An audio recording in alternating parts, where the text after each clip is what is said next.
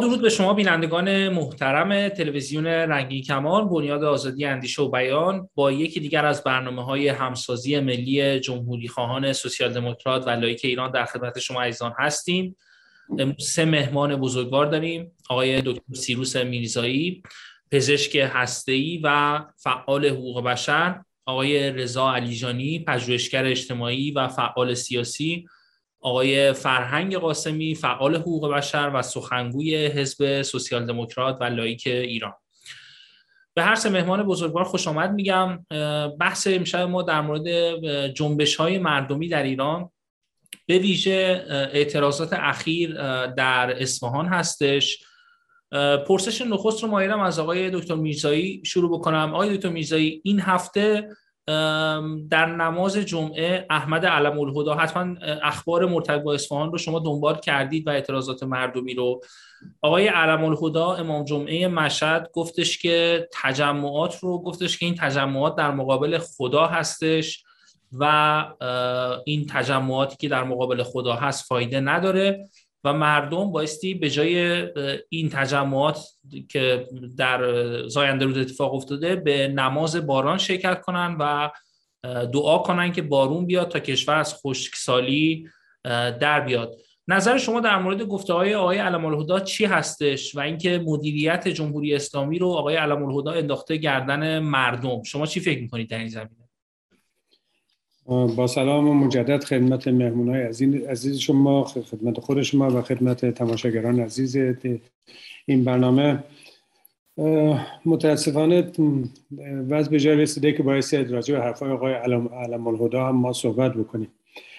به عنوان امام جمعه مشهد که با چنین گستاخی و بی احترامی به خواسته های پایه‌ای مردم اصفهان صحبت کرده و بدون هیچ احترامی به این حقوق پایه‌ای که حقوق جز حقوق پایه‌ای حقوق بشر هستش که حق آب ما باید داشته باشیم برای در جایی که آب باشه. داشته باشیم. میشون میاد میگه که این یک مسئله نزولات آسمانی بوده و باعث دعا بخونیم و نماز بخونیم که بارون بیاد. این بازم نشون میده که در مقامی که ایشون در در در در جمهوری اسلامی داره ایشون نماینده ولایت فقیه در استان خراسان رضوی هستش.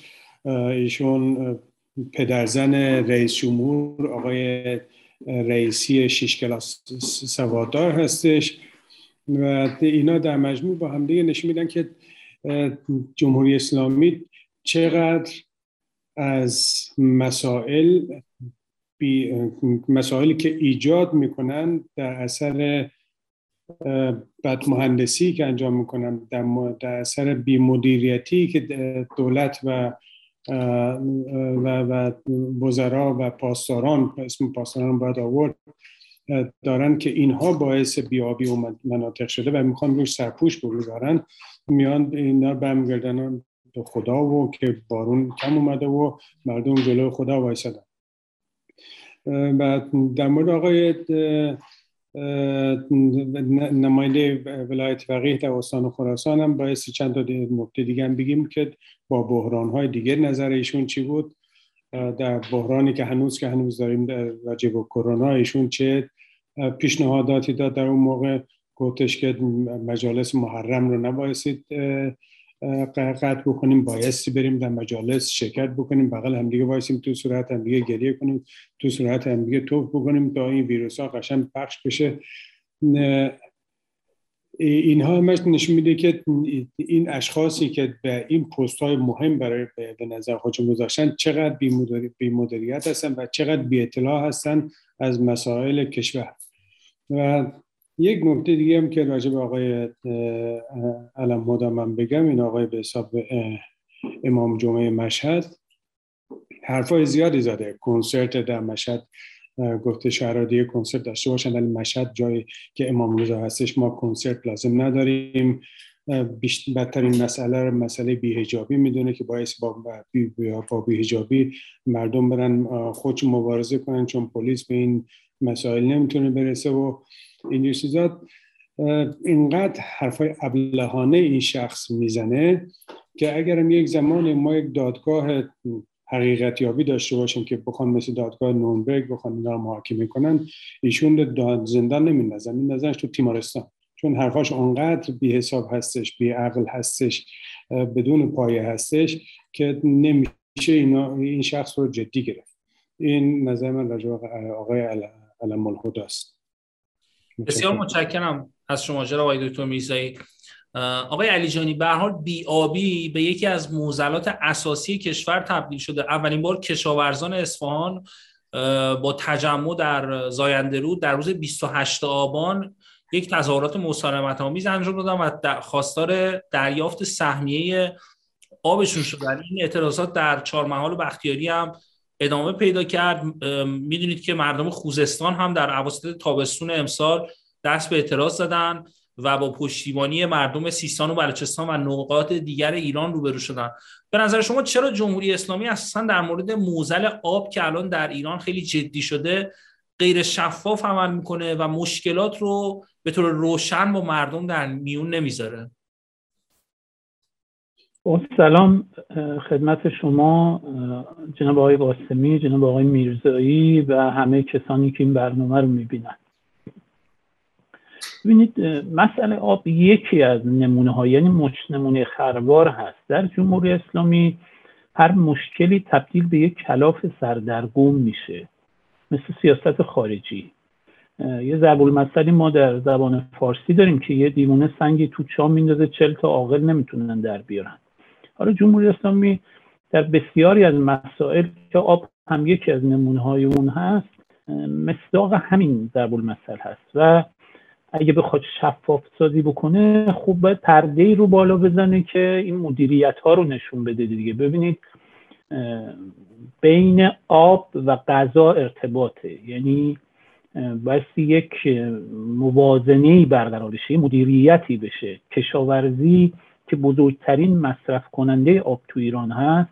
چون می‌دونیم آب شرب درصد کمی رو در سراسر کشور به خودش اختصاص میده. بیشتر کشاورزی و بعد صنایع. کشاورزی بزرگترین مصرف کننده آب از اون طرف خوب تامین کننده غذاست. بین این دوتا باید مدیریت بشه. در حالی که بدون نظم و ترتیب بدون مدیریت سطح کشت زمین های زیر کشت زیاد, زیاد شده در سالهای بعد انقلاب محصولاتی که آب زیادی می‌برن و می‌تونن مدیریت بشن محصولات دیگری کاشته بشن آب مونها اختصاص داده شده. حالا این یه طرف داستان. یه طرف داستان این هست که بین کشاورزی و صنعت و خدمات هم باید یه هماهنگی باشه یک موازنه برقرار بشه. اگر بخوای کشاورزی ایران در واقع علمی بشه آبیاری قطری بشه بخشی از کشاورزا بیکار میشن. خب بایستی صنعت و خدماتی باشه که اونا به کار گرفته بشن. خب نیست. باید به کشاورزها خسارت داده بشه. مثلا در دوره خوشسالی. خب از کجا پولشون بیارن؟ اومدن بدون حساب و کتاب چاه حفر کردن. بدون مطالعات علمی سدسازی های زیادی کردن. بدون مطالعات علمی و صرف با به کارگیری صرفا یه فاکتور یعنی فاکتور امنیت اومدن صنایع آببر رو در مرکز کشور جمع کردن. یعنی در جاهایی که آب کمه در حالی که اون صنایع مثل همین فولاد مبارک اصفهان آببر هست. خب اون موقع فکر می‌کردن که اگر نزدیک های مرز باشه در جنگ های مرزی این صنایع زود صدمه می‌بینن. یعنی با همین یه فاکتور اومدن یه کار خلاف خطای دیگری کردن. خب الان که حالا با این موشکا و و چیزای دوربرد که اصلا یه هیچ جای کشور اونچنان اهمیت راهبردی نداره که سند در کجا باشه. حالا همه اینا رو بذاریم خوشسالی هم مزید بر علت شده. این کلاف سردرگم رو یک شبه نمیشه باز کرد. اما مهم این هست نکته قابل توجه این که جمهوری اسلامی اصلاح مسیرم نمی‌کنه. مثل اینکه ما بریم توی کوهی کوهنوردی داریم می‌کنیم یه مسیر طولانی رو اشتباه بریم. بعد اینکه متوجه شدیم اشتباهه حداقل باید برگردیم اصلاح مسیر بکنیم. درسته یه لحظه به مسیر اصلی نمی‌رسیم ولی حداقل باید اصلاح مسیر بکنیم تغییر رویه بدیم تغییر جهت و مسیر بدیم.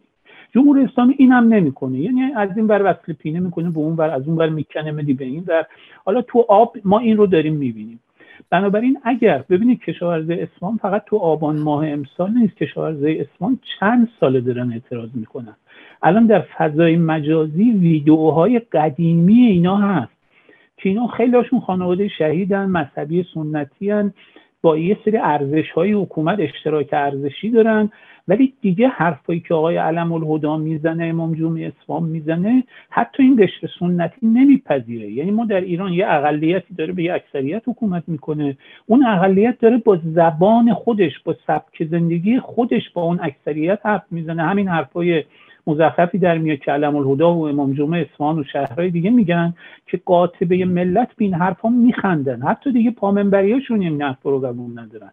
ببینید کشاورزی شرق اصفهان مذهبی های سنتی هن. حتی شرق اصفهان در بسیاری از انتخابات ها به اصولگراها رأی دادن به جز مجلس ششم.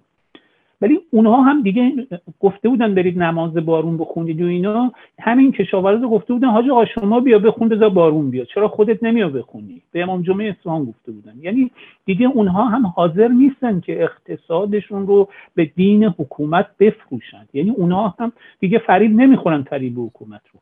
و همه اینها نشون میده که دست حکومت باز شده و نمی‌تونه شفاف سازی بکنه. اگر ما بخوایم فقط در چارچوب اصفهان بمونیم حالا اگر در سوالات بعد تعمیم دادیم به بقیه جنبش های اجتماعی می شود به ابعاد دیگری هم پرداخت. حتما در این زمینه بیشتر صحبت خواهیم کرد آقای علیجانی. متشکرم از شما. آقای قاسمی به حال جنبش های اجتماعی توی ایران مرتب سرکوب شده در دور در 43 سال حکومت اسلامی در این کشور.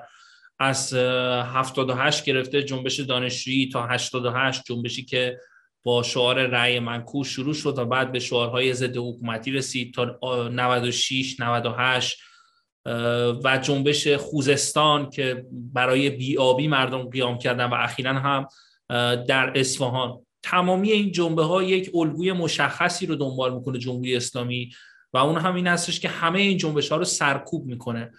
بعضی از جنبش ها خونینتر هست متاسفانه مردم رو مستقیم می‌کشه.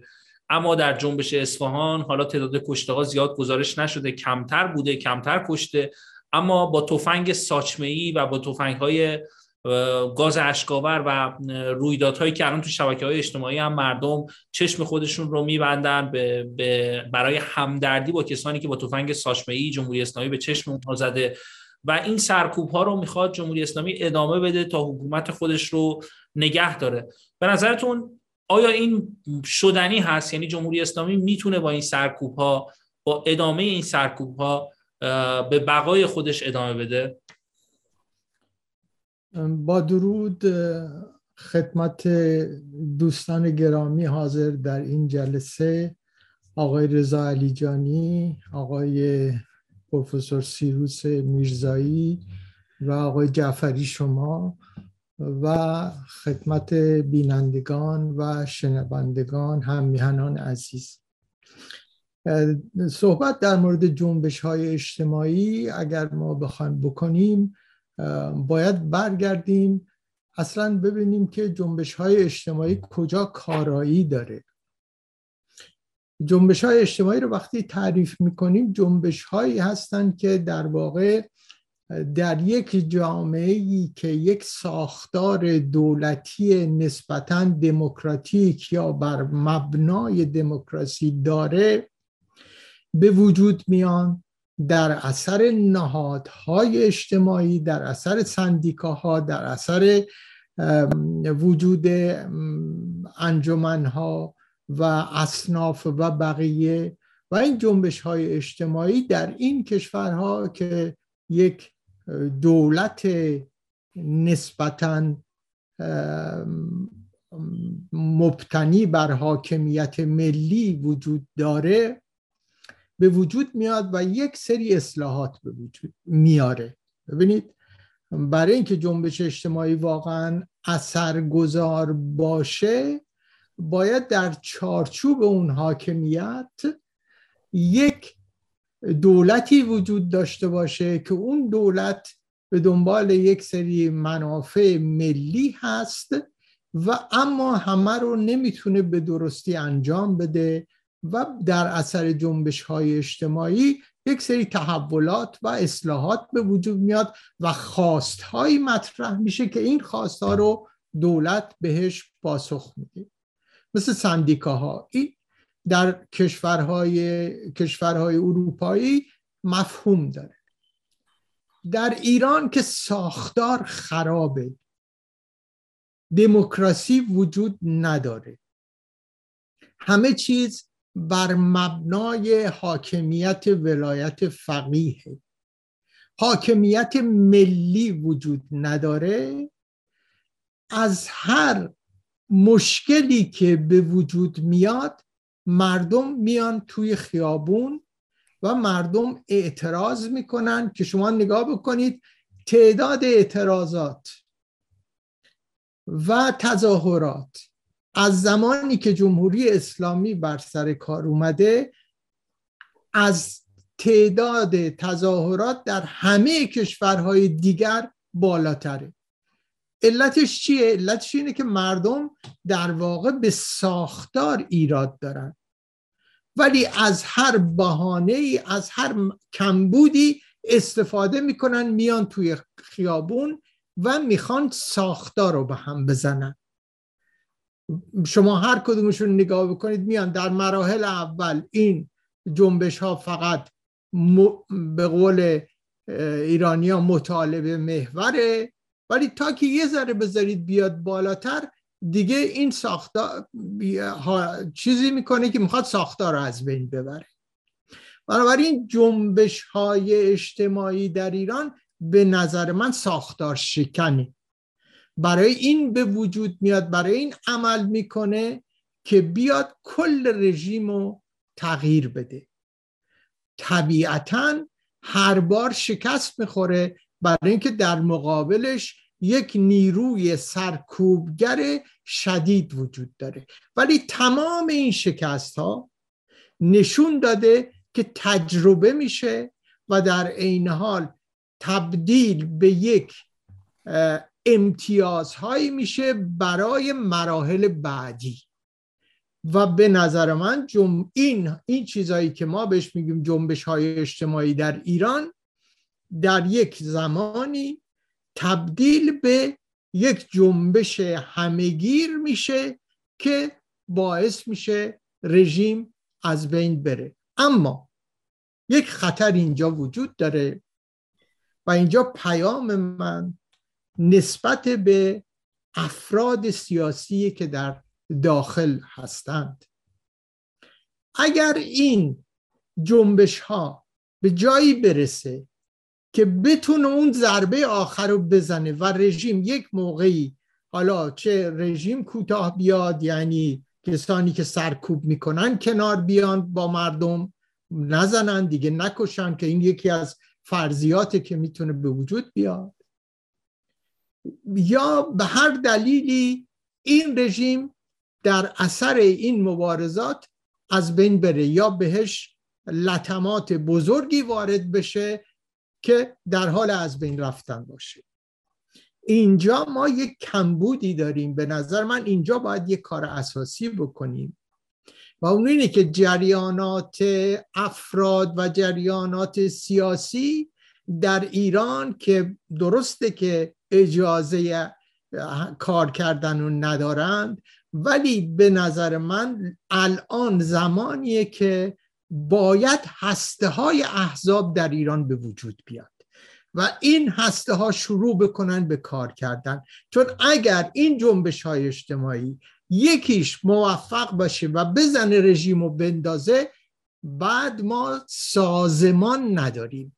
مشکل قضیه اینه که سازمانی که یعنی این احزاب وقتی حزب بشید یکی اولین کارش دادن سازمانه و به وجود آوردن نیروی انسانی و برنامه ریزیه بنابراین الان لازمه که تمام نیروهای روشنفکران و کسانی که واقعا به, به آینده ایران میاندیشند هسته های احزاب وجود به وجود بیارن و شروع بکنن به ساختار به وجود آوردن در احزاب برنامه ریزی کردن. ببخشید یه مقدار طولانی شد. ولی به نظر من این دوتا به همدیگه ارتباط داشت که باید گفته می‌شد. خیلی ممنون. خیلی متشکرم از شما آقای قاسمی. حتما بیشتر به این مسئله بپردازیم آقای دکتر میزایی آقای قاسمی تو صحبتاشون گفتن که مردم یعنی جنبش های اجتماعی مردمی تجربهشون در طول این اعتراضات بیشتر میشه. اما نکته که وجود داره متاسفانه تجربه رژیم هم در سرکوب بیشتر میشه.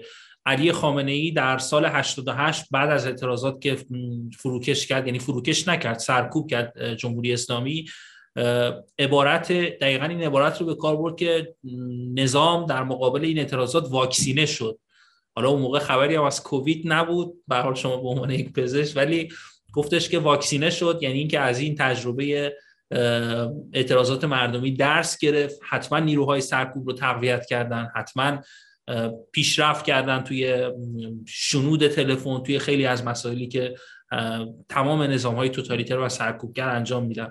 حالا من می‌خوام همین سوال مشترک رو از شما هم بپرسم. به نظر شما این سرکوب ها تا کی ادامه داره؟ رژیم آیا قادر به بقای خودش هستش؟ ما تقریبا میانگین سالهای سرکوب در چند سال اخیر کمتر شده. یعنی مثلا ما 78 جنبش دانشجویی رو داشتیم 10 سال بعد 88 جنبش سبز رو داشتیم ولی 96 98 دو سال بعد و بعد خوزستان و الان اصفهان. به نظرتون تا کی این این مبارزه دو طرفه بین جنبش های مردمی و حکومت توتالیتر جمهوری اسلامی وجود خواهد داشت؟ سوال بسیار بسیار مهمیه مطلب بسیار مهمیه و همونطور که آقای خامنه ای آقای آخوند خامنه ای بگیم اعتقادی به واکسن برای کرونا نداشت. منم در جوابش بهش میگم که حضرت آقای خامنه ای ما هیچ اعتقادی به این حرف شما که شما واکسینه شده در مقابل حرکت های مردمی نداریم. چون این چیزی که آقای خامنه ای نفهمیده و نخواهد فهمید و دور براش هم نخواهند فهمید اون بیت جلادش نخواهند فهمید اینه که ما قشرهای مختلف داشتیم که اومدن تو خیابان. همونجور که گفتین یه دفعه دانشجوها بودن یه دفعه موقع انتخابات بود یه قشر دیگه از مردم بودش. این دفعه قشر کشاورزان هستن که اومدن. اینا هیچ وقت نبودن که بخوان بخوان آقای خامنه در مقابلش واکسینه شده باشه که آقای خامنه یکم فکر کرده بود یکم اطلاع داشت که ایشون هم رئیس کرونا هستش هم رئیس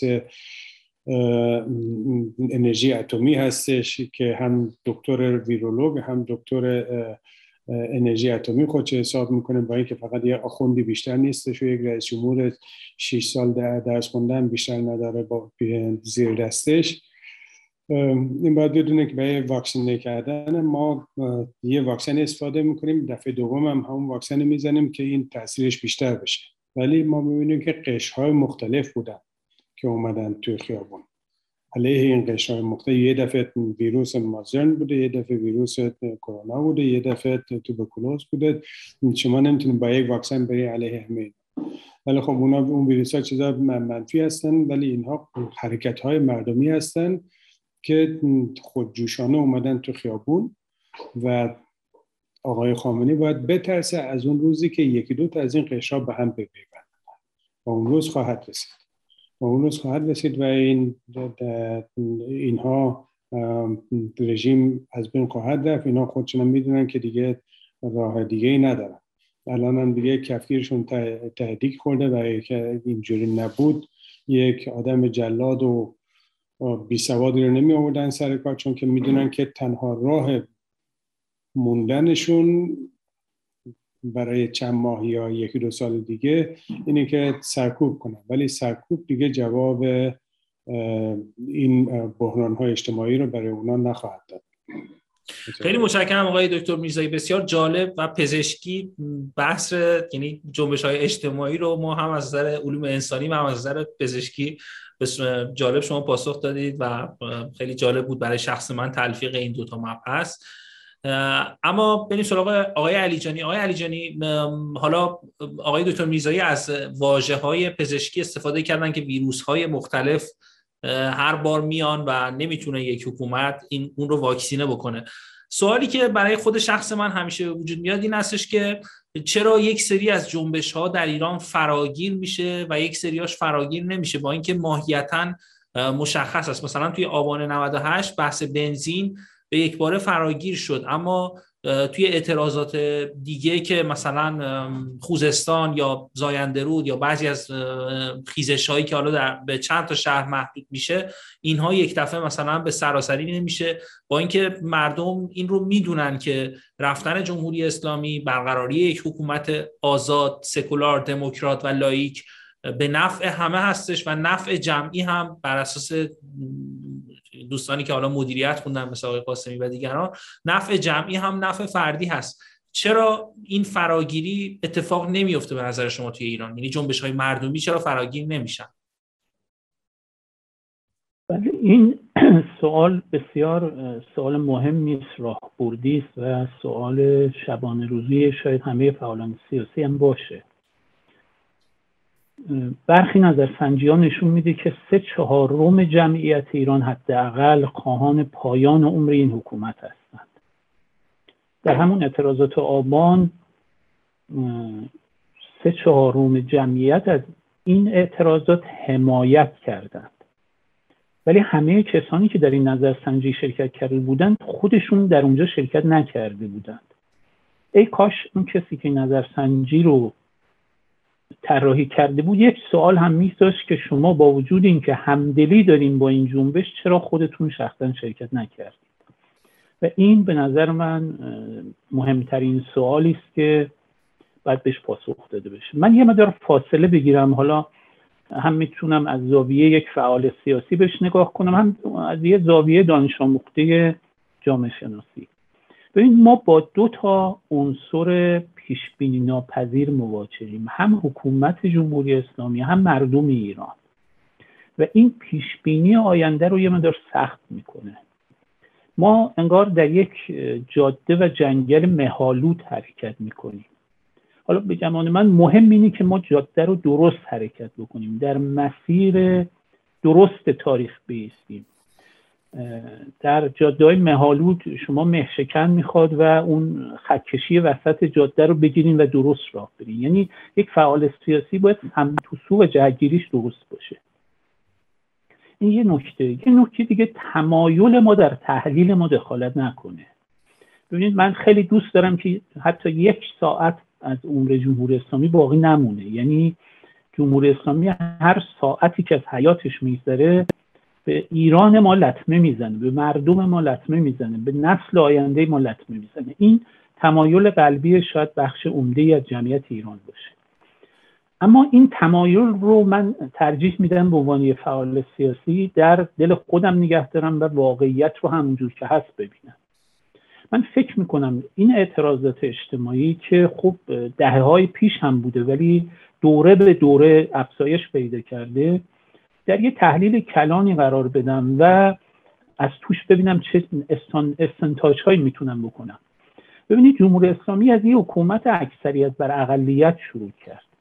مخالفینش بیشتر فعالین سیاسی احزاب گروه های سیاسی روشنفکرها بودند. به قول خود جمهوری اسلامی گروه ها بودند. اوایل انقلاب.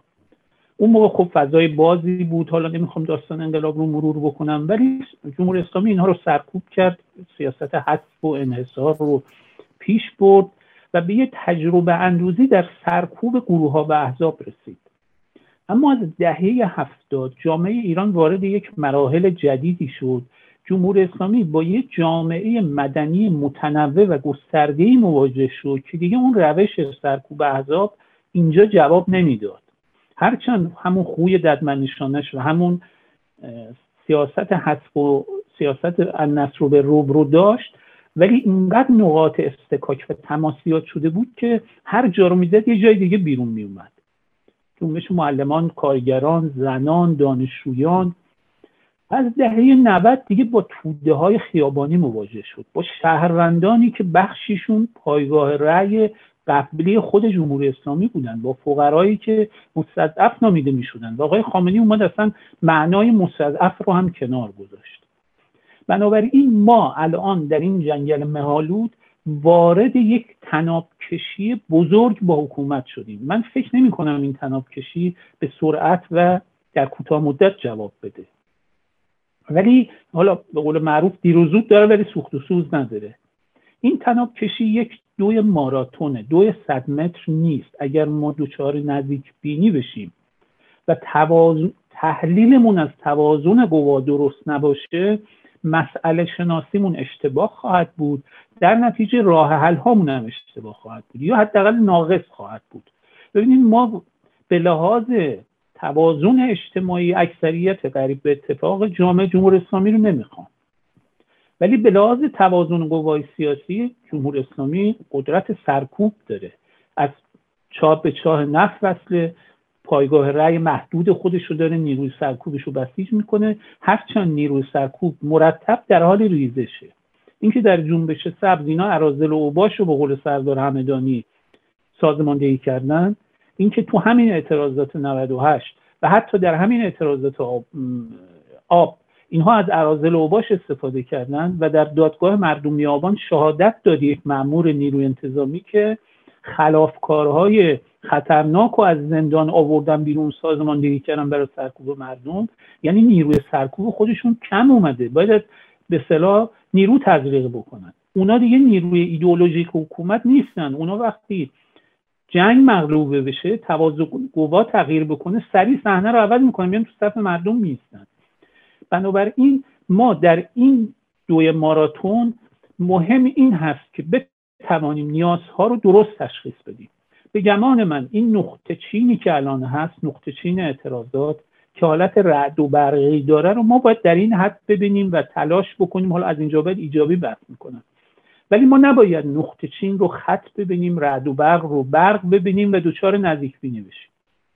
اگر دچار نزدیک بینی بشیم مسائل رو اشتباه می‌بینیم. ببینید الان برخی به سرعت دنبال رهبری این جنبش ها هستند. جنبش ها به صورت میدانی آروم آروم رهبر پیدا می‌کنن. از خارج نمیشه جنبش ها رو رهبری کرد. این جنبش کاری الان ما یک سری نیروهای شاخصی در هر حوزه داریم. تو حوزه کارگری اسماعیل بخشی و شهابی و نجاتی و و دیگران. معلما همینطور. های بهشتی و عبدی و و دیگران. جنبش زنان فعالین حقوق بشر احزاب سیاسی. حتی ما می‌بینیم همین کشاورزان معترض سنتی اصفهان بین خودشون تشکیلات به وجود آوردن. پیشنهاد حکومت رو فریبکارانه دونستن و نپذیرفتن که چادراشون رو جمع بکنن. یه بخشیشون می‌خواستن بپذیرن. حالا زد و بند بود یا فریب بود. ولی اکثریتشون نپذیرفتن موندن و حکومت شروع کرد به حمله کردن. و همینطور جاهای دیگه. ببینید در فرایند تغییر اجتماعی رهبران هم متولد خواهند شد. نمی شود ای از خارج بیان یه در رو جمع کنم بگم ما می‌خوام گذار رو رهبری بکنیم. خب من بلا سیاسی به حال اینقدر فضا روشن هست که بشه بازی خانی کرد که اینها بیشتر برای خارجی ها می‌خوان نمایش بدن. بگن که بله در تغییرات ایران رو ما حساب کنید. نه همین نیروها فراخان دادن در ایران حتی یک نفر نیومد. حتی یک نفر نیومد. یعنی من به این افراد احترام می‌ذارم ولی دوچار ممکنه بزرگ بینی و خود مرکز بینی بشه مشکل جنبش اجتماعی در ایران مشکل ائتلاف و جبهه سازی نیست. این هم کمک می‌کنه به جنبش اجتماعی. من معتقدم اگر نیرو مثلا همون چیزی که آقای قاسمی به دقت و درستی گفتن و موضع راه بردی بود احزاب و جریانات سیاسی هسته سازی بکنن.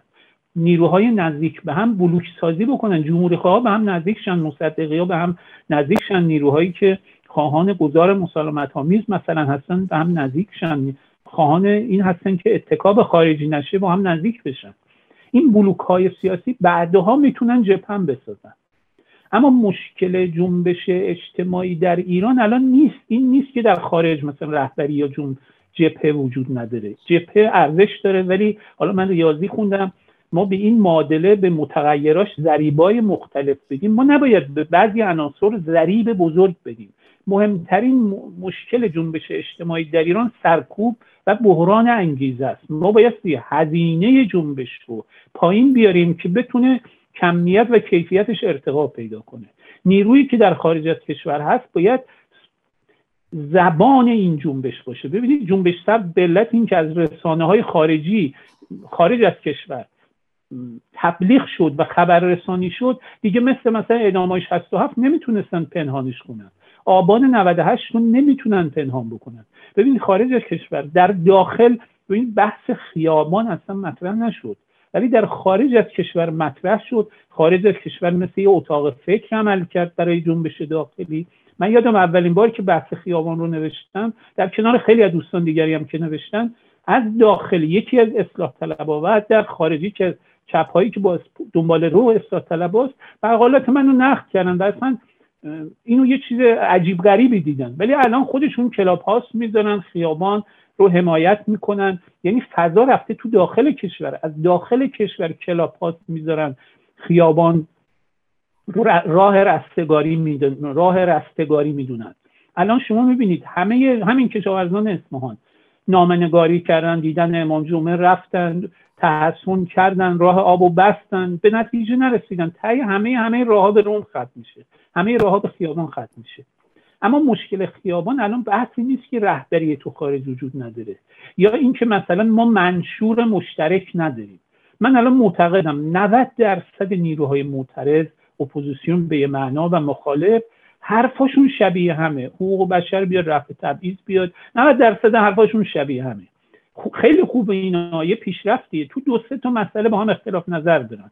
روی سلطنت اختلاف نظر دارن رو فدرالیسم اختلاف نظر دارن رو الگوی اقتصادی اختلاف نظر دارن و روی رابطه و نسبتی که با دولت خارجی دارن. ولی 90 درصد حرفشون خیلی شبیه همه. مشکل نیست ما منشور بنویسیم تو قانون اساسی از خارج بنویسیم. هر کسی این کارو بکنه کار خوبی کرده ها. ولی اینا ضریب زیادی نباید بهش بدیم. از اون طرف حکومت جمهوری اسلامی چون ناکارآمدی سیستماتیک داره معترض و ناراضی سیستماتیک هم تولید می‌کنه. یعنی اینجوری نیست الان اینو برن برجام و امضا کنن که خود پول ببرن داخل مشکل حل میشه. نه این مشکل تحریم هم حل بشه که خب واقعا این چیزی ضد انسانی است. خلاف به ضرر اکثریت مردم ایران نه حکومت ایران. حکومت ایران که به اصطلاح همهشون تا نوه نتیجهشون در حال خوشگذرانیه حتی مشکل تحریم حل بشه این ساختار فاسده. سیستماتیک دوچار سوء مدیریت. سیستماتیک دوچار فساد فساد سیستماتیک به فساد اتوماتیک تبدیل شده. یعنی هر کسی هر مخالفین خودش مخ... کار و اونا رو اذیت می‌کرد و اونا رو سرکوب می‌کرد جمهوری اسلامی با همه کار داره. به خوردنشون پوشیدنشون نوشیدنشون سبک زندگیشون ورزششون خارج از کشور رفتنشون دانشگاه رفتنشون استخدامشون گزینششون به همه چی کار داره. به کنسرت موسیقیشون یعنی یک تولید انبوه ناراضی داره. ناراضیان اجتماعی ناراضیان سیاسی و ناراضیان اقتصادی. ما وارد یک فضای مهالود شدیم ولی اون سویش کاملا روشنه. اون چیزی که آقای قاسمی گفتن منم کاملا قبول دارم. و در این فرایند ما بایستی صدای اعتراضات داخلی باشیم اتاق فکر داخل باشیم. در یه شرایط هم می‌تونه در یه شرایط پیشرفته تر ما الان در دوران من این جمله رو بگم حرفمو تمام کنم. در دوران پیشا گذار هستیم. بعد دوران گذار بعد دوران پسا گذار در دوران گذار شاید یک رهبری جمعی هم شکل بگیره. برای نجات ایران بله، خیلی متشکرم از شما جناب آقای علی جانی. آقای قاسمی به هر حال بسیاری معتقدن که تیک تاک ساعت سقوط جمهوری اسلامی شروع شده و در این میان ممکن استش که رفتن جمهوری اسلامی با دخالت نیروهای خارجی و با یا اینکه با به قدرت رسیدن یک گروه خاص مثل انقلاب 57 که یک دفعه مثلا خمینی بر سر کار اومد یک گروه خاصی معلوم الحالی مثلا طرفداران سلطنت یا هر کس دیگه هر گروه دیگه بر ایران حاکم بشه که برخلاف حاکمیت ملی و خواست اراده عمومی ملی هستش. ما خیلی از نقش دولت ها کشورها و نقش حکومت ها صحبت کردیم. می‌خوام از شما بپرسم که نقش مردم در تعیین حاکمیت خودشون چی هستش؟ در این شرایطی که ما داریم تاریخ جمهوری اسلامی رو ورق می‌زنیم و می‌خوایم به, به یک حکومت آزاد دموکرات و لایک برسیم. شما فکر می‌کنید که مردم چه کاری بایستی انجام بدن که ما به این این این پیچ تاریخی رو به قول معروف با موفقیت سپری بکنیم؟ بله بسیار متشکرم از سوالتون. ببینید هر هر چیزی که وجود داره اصلا اصولا حالا که رژیم مثلا یه رژیم سیاسی که وقتی وجود داره طبیعتا در اون جامعه ضدش وجود داره. از موقعی که جمهوری اسلامی تشکیل شد مخالفینی داشت. و این مخالفین تعدادشون کم بودن ولی می‌گفتن که با ولایت فقیه و با جمهوری اسلامی نمیشه. طبیعتا مخالفین از بین بردن ولی به مرور کسانی که موافق بودن هی ازش جدا شدن. به قول آقای علی جانی مردم متوجه نشدن که یعنی متوجه شدن که این حاکمیت حاکمیت مطلوب اونا نیست.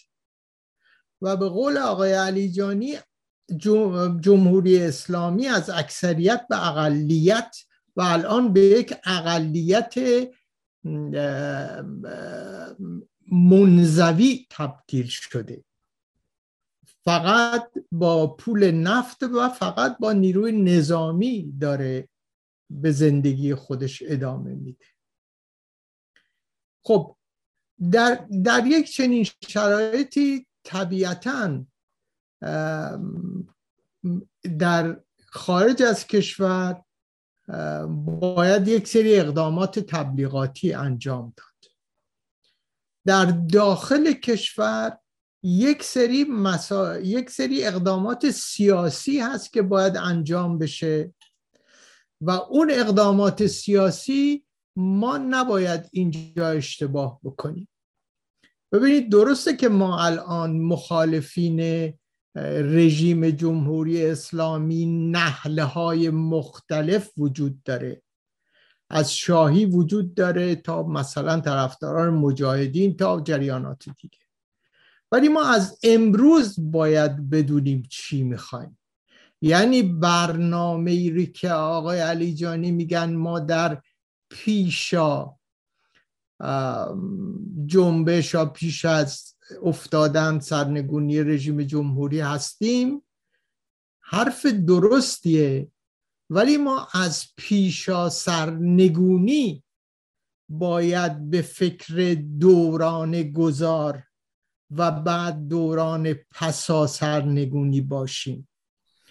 این اشتباهی که در گذشته در زمان انقلاب کردیم و نیروها فکر کردند که بعد از افتادن رژیم پادشاهی میشه با هم همکاری کرد به نظر من غلطه. و از امروز نیروهایی که به هم نزدیک می‌تونن باشن باید با هم کار بکنن. به نظر من جمهوری خواهان جمهوری خواهانی که طرفدار آزادی دموکراسی استقلال ایران هستند می‌خوان که فقر از جامعه چون مشکلات جامعه ما به نظر من قبل از هر چیز سه چیزه سه چیز مهمه. مسئله فقر مسئله دخالت دین در دولت و مسئله استبداده. بنابراین جمهوری خواهانی که می‌خوان این سه مسئله رو در آینده در ایران از بین ببرن باید بدون توجه به جریانات دیگر با هم جمع بشن. یعنی دنبال همه با هم نریم. اینها باید با هم جمع بشن. با هم بتونن همکاری بکنن چه در داخل چه در خارج ما اگه بخوام کار حقوق بشری بکنیم بله بنده به یک پادشاهی هم حاضرم کمک بکنم به یک توده هم حاضرم کمک بکنم به یک کردم در تمام عمرم و به یک مجاهدم حاضرم کمک بکنم ولی وقتی می‌خوام کار سیاسی بکنم یعنی چی؟ یعنی من می‌خوام قدرت سیاسی رو به دست بگیرم برای اینکه جامعه خوبی رو در آینده بسازم. این وظیفه یه حزبه. و در ایران اگر یک جریان سیاسی با یک چنین برداشتی با یک چنین هدفی خودشو به میون نیاد وسط میدون نیاد مردم کف خیابون دنبالش راه نخواهند اومد. مردم کف خیابون خواهند اومد. و خواهند زد ولی بعدا یک کس دیگه پیدا خواهد شد و همه چیز در دست خواهد گرفت. بنابراین ما کاری که باید بکنیم که اون جنبش بیراه نره. اولا من زیاد معتقد نیستم که این قضیه افتادن جمهوری اسلامی. کار امروز فردا شیش ماه دیگه یه سال دیگه اینا هست. تاریخش رو دقیقا نمی‌دونیم. توی بیشتر جنبش ها بیشتر انقلابات این, این تاریخ رو نمیشه دقیقا مشخص کرد. وقتی یاروزلسکی در لهستان و لخفلزا اون اتصابات را انداختن هیچ کسی فکر نمی‌کرد که شیش ماه سه ماه چهار ماه بعدش بیفته یاروزلسکی و لخفلزا بیاد سر کار.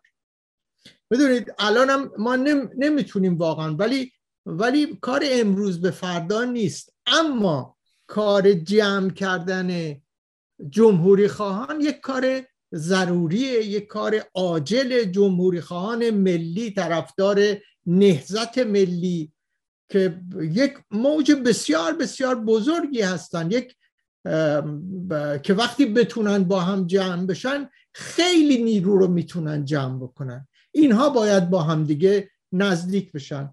من و شمایی که طرفدار سوسیال دموکراسی لایک هستیم در اون جریان هستیم.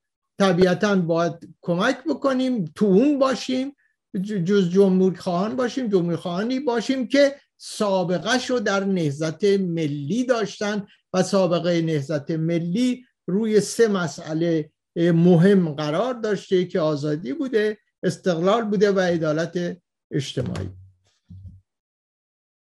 خیلی متشکرم از شما جناب آقای قاسمی. ما حدودا ده دقیقه دیگه وقت داریم. من می‌خوام پرسش آخر رو از دوستان بپرسم. اگر هر کدوم در ماکسیموم سه دقیقه پاسخ بدید سپاسگزار میشم. اول از آقای دکتر میزایی شروع می‌کنم. آقای دکتر میزایی به حال شما یک پزشک هستید و یک فعال حقوق بشر. حالا جدای از شغل تخصصیتون که حالا اون هم یک جورهای کمک به بشریت هستش تلاش می‌کنید که با کارهای حقوق بشری در واقع این این این توی کارنامه شما بیشتر برجسته هستش. من می‌خوام از شما یک سوالی بپرسم در مورد جنبش دادخواهی توی ایران در طول 43 سال گذشته. الان ما دادگاه حمید نوری رو شاهد هستیم که خیلی بی سابقه هستش که در عمر رژیم جمهوری اسلامی به هر حال قطعا بعد از سقوط جمهوری اسلامی ما شاهد دادگاهی شدن خیلی ها خواهیم شد در این رژیم.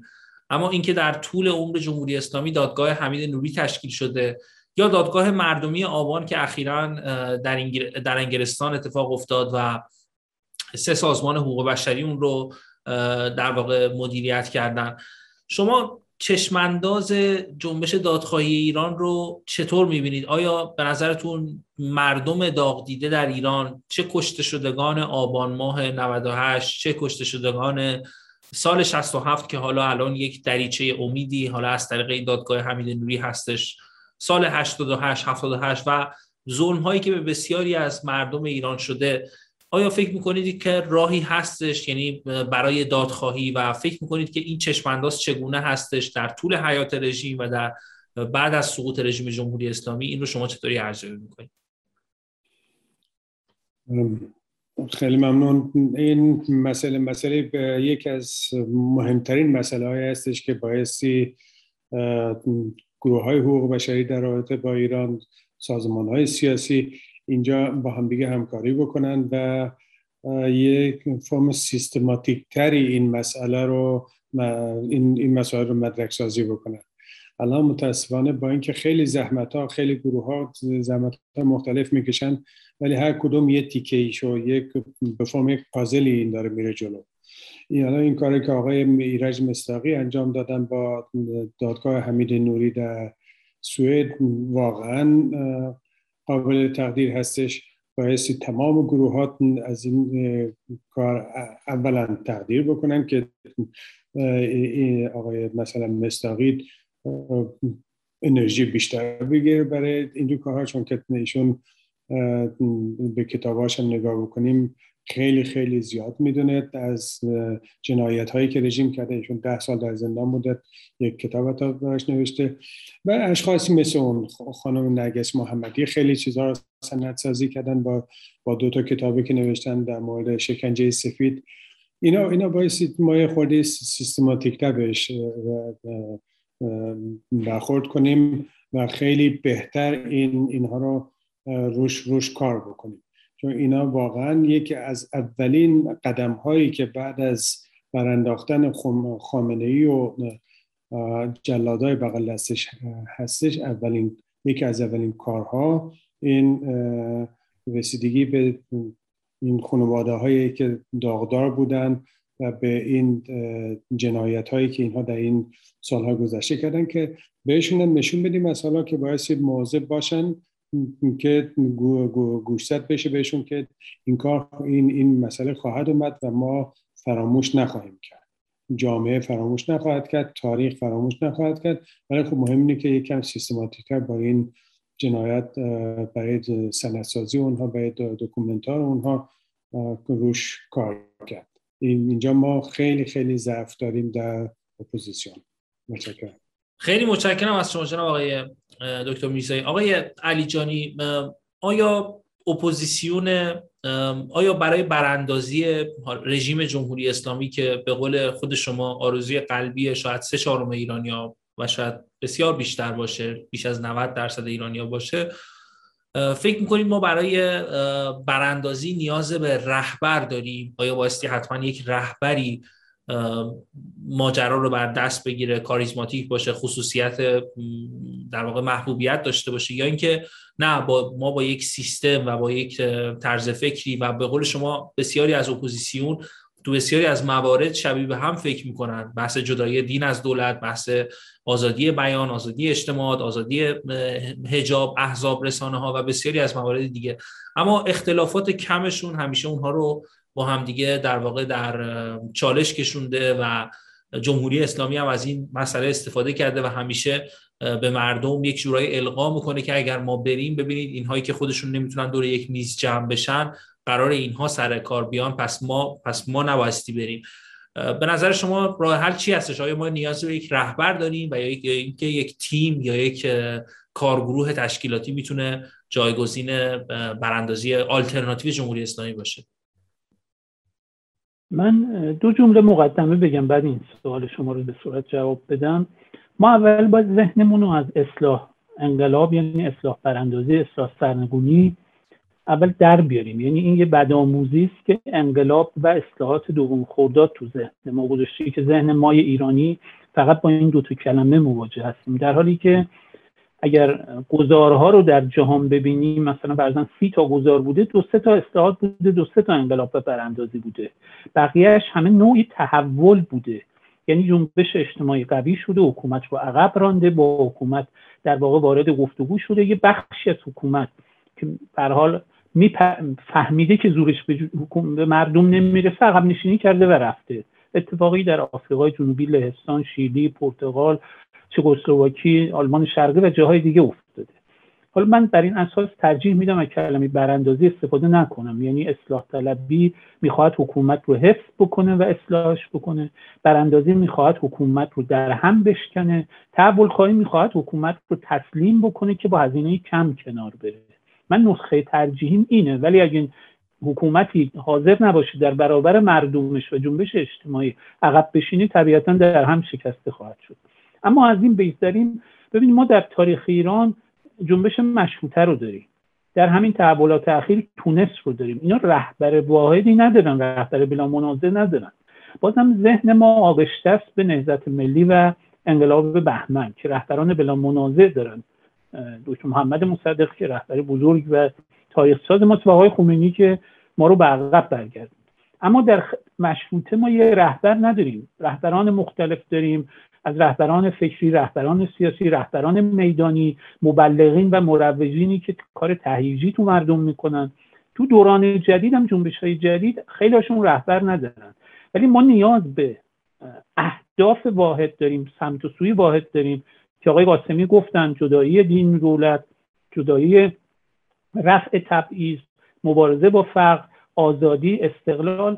ما اگر همسو باشیم در خواسته هامون می‌تونیم یعنی جامعه ایران من جمله آخرمو بگم اصل طلایی شناخت جامعه ایران این هست که کسی این اصل طلایی رو ندونه ایران معاصر رو نمی‌شناسه و اون اصل تکسر هست. جامعه ما یه جامعه متکثره. دیگه زیر بار یک حزب یک نفر یک رهبر نخواهد رفت و جامعه ایران نیازمند جامعه مدنی متکثر جامعه سیاسی متکثر و رهبری جمعی است. و رهبری جمعی یعنی هر کسی در تشکیلات خودش جمع خودش حالا جبهه میشن بلوک میشن ولی هدف واحدی رو از سمت و سوی مختلف و نقطه های مختلف پیش می‌برن. به امید اون روز. متشکرم از شما آقای علیجانی آقای قاسمی همین سوال رو من مشترکا از شما هم می‌پرسم. آیا برای براندازی جمهوری اسلامی ما نیاز به یک رهبر داریم؟ آیا این تکسری که آقای علیجانی از اون صحبت می‌کنن در واقعیت و در عمل به نظرتون اتفاق میفته چقدر محتمل هستش که ما یک حکومت آلترناتیو و, و با مشخصه تکسری که آقای علیجانی گفتن ما داشته باشیم و اقوام اخشار مختلف و گروه های مختلف فکری در این حکومت در واقع نقش آفرینی بکنن برای آینده ایران. طبیعتا می‌تونه ما می‌تونیم در آینده یک جامعه متکثر داشته باشیم با حفظ دموکراسی. اما برای اینکه اینو داشته باشیم بستگی داره به اینکه این رژیم به چه شکل بیفته. اگر اونطوری که آقای علیجانی میگن با تحول کنار بره خودشو آماده بکنه و ببینه که باید کنار بره طبیعتا رهبران خودشم مخالفین رهبران خودشون پیدا خواهند کرد در جریان مبارزات. و من باز تکیه می‌کنم بر این که اگر احزاب به وجود بیاد و احزاب با هم همکاری بکنن برای دموکراسی در آینده ایران خیلی کمک خواهد بود.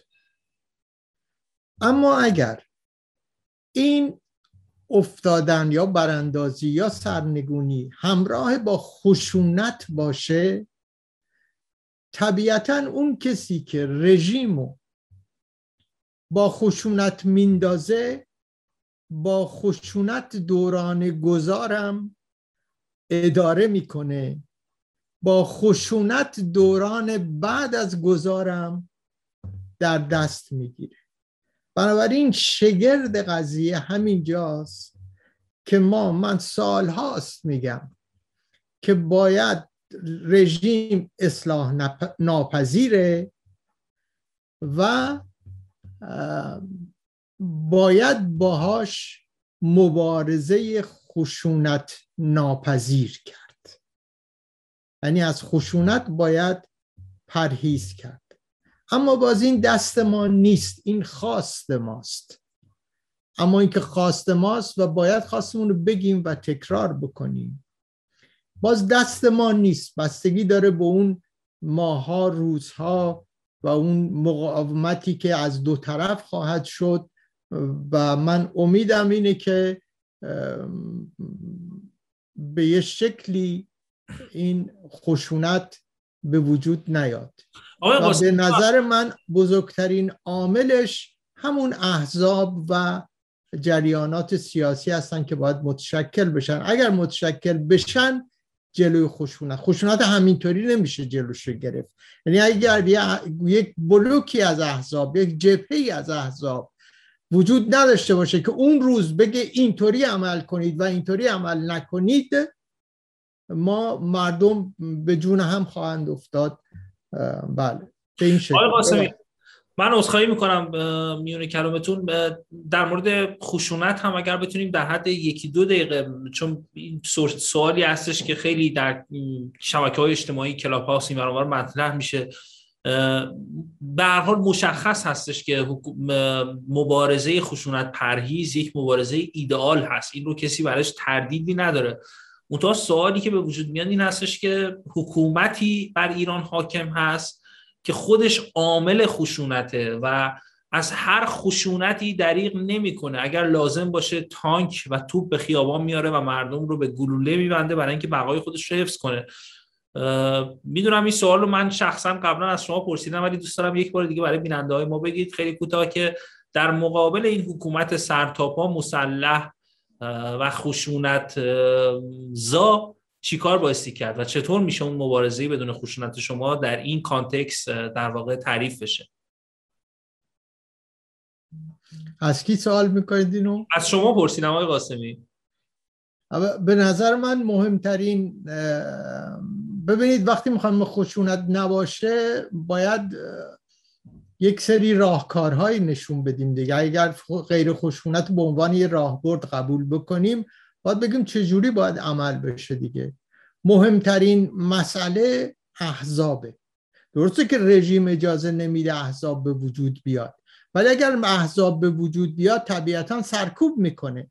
ولی اگر یه دفعه 20 تا 30 تا حزب به وجود بیاد و گروه های حزبی شروع بکنن به فعالیت کردن طبیعتا سرکوب می‌کنه. ولی نوع سرکوب و نوع خشونت طوریه که جلوش نخواهد تونست بگیره. بنابراین من معتقدم به هر شکلی که میشه باید از خشونت پرهیز کرد. و به خصوص وظیفه ماست که بگیم خشونت نکنید. حتی می‌دونیم که خشونت خواهد شد. می‌دونیم که مثلا من در خانواده خودم می‌دونم وقتی اموهای من اعدام کردن خب بالاخره هستن کسایی که یادشون نرفته دیگه. بلا فاصله از حالا خودشون آماده کردن برن فلان فلانی رو بکشن بالای دار. ولی باید بهشون گفت و میگم و باید همیشه گفت که آقا این کارو نکنید. ما دادگاه های رسمی آزاد با نظارت مقامات بین المللی باید تشکیل بدیم. و کسانی که خیانت کردن جنایت کردن اینها در اون دادگاه ها باید محاکمه بشن. خیلی متشکرم آقای قاسمی من واقعا دوست دارم این سوال رو هم از آقای علیجانی و هم از آقای دکتر میرزایی بپرسم. با پوزش از شما بینندگان محترم تلویزیون رنگین کمان یک مقدار از یک ساعت بیشتر میشه برنامه ما ولی اشکالی نداره. بذارید نظر آقای علیجانی و آقای دکتر میرزایی هم در مورد مبارزات بدون خشونت بپرسیم. از آقای علیجانی شروع می‌کنم. آقای علیجانی شما چی فکر می‌کنید؟ فکر می‌کنید در مقابل حکومتی که خودش عامل خشونت هست چطور میشه با خشونت پرهیزی و به صورت مسالمت آمیز عبور کرد از این مسئله؟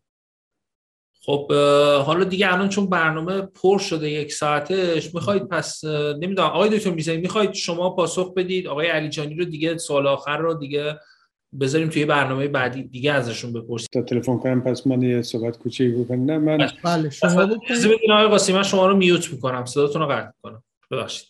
خب بفرمایید آقای دکتر می‌زنید میشنویم پاسخ شما خب چون که من خب با عنوان مدافع حقوق بشر من خودم ضد ضد استفاده از خشونت هستم. و مطمئنم که بدون خشونت میشه چیز کرد میشه با, با این رژیم مقابله کرد. چون که این رژیم اسلحه اصلی که داره خشونته. یعنی که اگه که بخوام با خشونت جلوش بریم رژیم برنده هستش. و به این خاطر هم سعی می‌کنن که مردم بکشن تو خیابونا بعد اونجا زده خودشونو بکنن و دو مرتبه ترس و اعراب توی مردم بندازن که دیگه جرأت نکنن بیان بیرون. به این خاطر بایستی با کارهای مدنی با مخالفت های مدنی با, با به مقابله با این رژیم رفت و اینجا هستش که رول اپوزیسیون در خارج از کشور هم به پا میاد. درسته من با حرف آقای علیزانی کاملا موافقم که رهبری این مقاومت و انداختن رژیم حتما باید از داخل ایران باشه ولی از خارج ما می‌تونیم در, در مطبوعات انکاس کارهای مردمی و, و مقاومت های مدنی مردم داشته باشیم و از خارج میشه راحتتر تماس گرفت با چپ و راست و این networking در گروه های سیاسی رو انجام داد که از در داخل با سرکوبی که رژیم می‌کنه قابل انجام نیستش. یعنی که این راه هستش که ما می‌تونیم مقاومت بتونیم در داخل و networking با کسانی که در خارج می‌تونن کمک باشن. و این کارهایی هستش که میشه به این صورت مقابله با رژیم هست و از اینها میترسن من فقط یک مثال کوچیک برای شما بزنم. الان که این مذاکرات اتمی در وین انجام میشه حکومت با تمام زور خودش و با تمام پولهایی که خرج کرده بود به این سعی کرد که جلوی تظاهرات جلوی اون هتل رو بگیره. چون که از این حتی از این حرکت های ده نفر که میرن اون جلو میزن حکومت ترس داره. دیگه براشون عادی نیستش که بخوان که ببینن که یک نفر داره جلوی اینا حرف دیگری می‌زنه. یعنی که برای رژیم اینا خیلی مهم هستش و باید ما در خارج هر چقدر که می‌تونیم کمک بکنیم به داخل. ولی درسته که حرکت اصلی از داخل خواهد آقای علی خیلی متشکرم آقای دکتر میسایی بله آقای علیجانی من نمی‌دونم صحبت های منو شنیدید یا نه. ما وقت برنامه‌مون تموم شد. ولی یه چند دقیقه ای من پوزش خواستم از بینندگان چون می‌خواستم نظر شما و آقای دکتر میرزایی هم در مورد مبارزه بدون خشونت بپرسم و ببینم شما چی فکر می‌کنید؟ چطور میشه با حکومتی که خودش خشونت رو عاملش هستش و خشونت زا هستش مبارزه خشونت پرهیز کرد. می‌خواستم نظر شما رو هم در این زمینه بپرسم. مبارزات و جنبش های خشونت پرهیز چهار برابر بیشتر نیرو جذب می‌کنن و دو برابر شانس موفقیتشون بیشتر. حالا اینو ما باید به صورت راهبردی داشته باشیم. و همونطور که آقای قاسمی گفتن ما باید خودمون از خشونت پرهیز بدیم جامعه رو. من این رو به صورت تجویزی میگم. یعنی نیروی سیاسی باید مبلغ مبارزه خشونت پرهیز باشه. اما به صورت توصیفی نه تجویزی. من خودم بدبین هستم. یعنی حکومت نهایتا همون گونه که جامعه رو مجبور کرد به خیابون بیاد یعنی همه راه های مطالبه مدنی رو بست. ممکنه خشونت رو هم به عنوان یه امر دفاعی یا یک امر که هیچ راهی باقی نمونده بر جامعه تحمیل بکنی این مورد پسند ما نیست. اما این تو زمین بازی حکومته. حکومت ها اگر اندک عقلی داشته باشن اون چیزی که سپید در آفریقای جنوبی نهایتا پذیرفتن. در لهستان حکومت کمونیستی پذیرفت. در آلمان شرقی. در چیلی پینوشه پذیرفت. در خیلی کشورهای دیگه. که اگر می‌خواهند همه چیز از بین نره بهتره که عقب نشینی بکنه و حکومت رو به دست مردم بسپرن.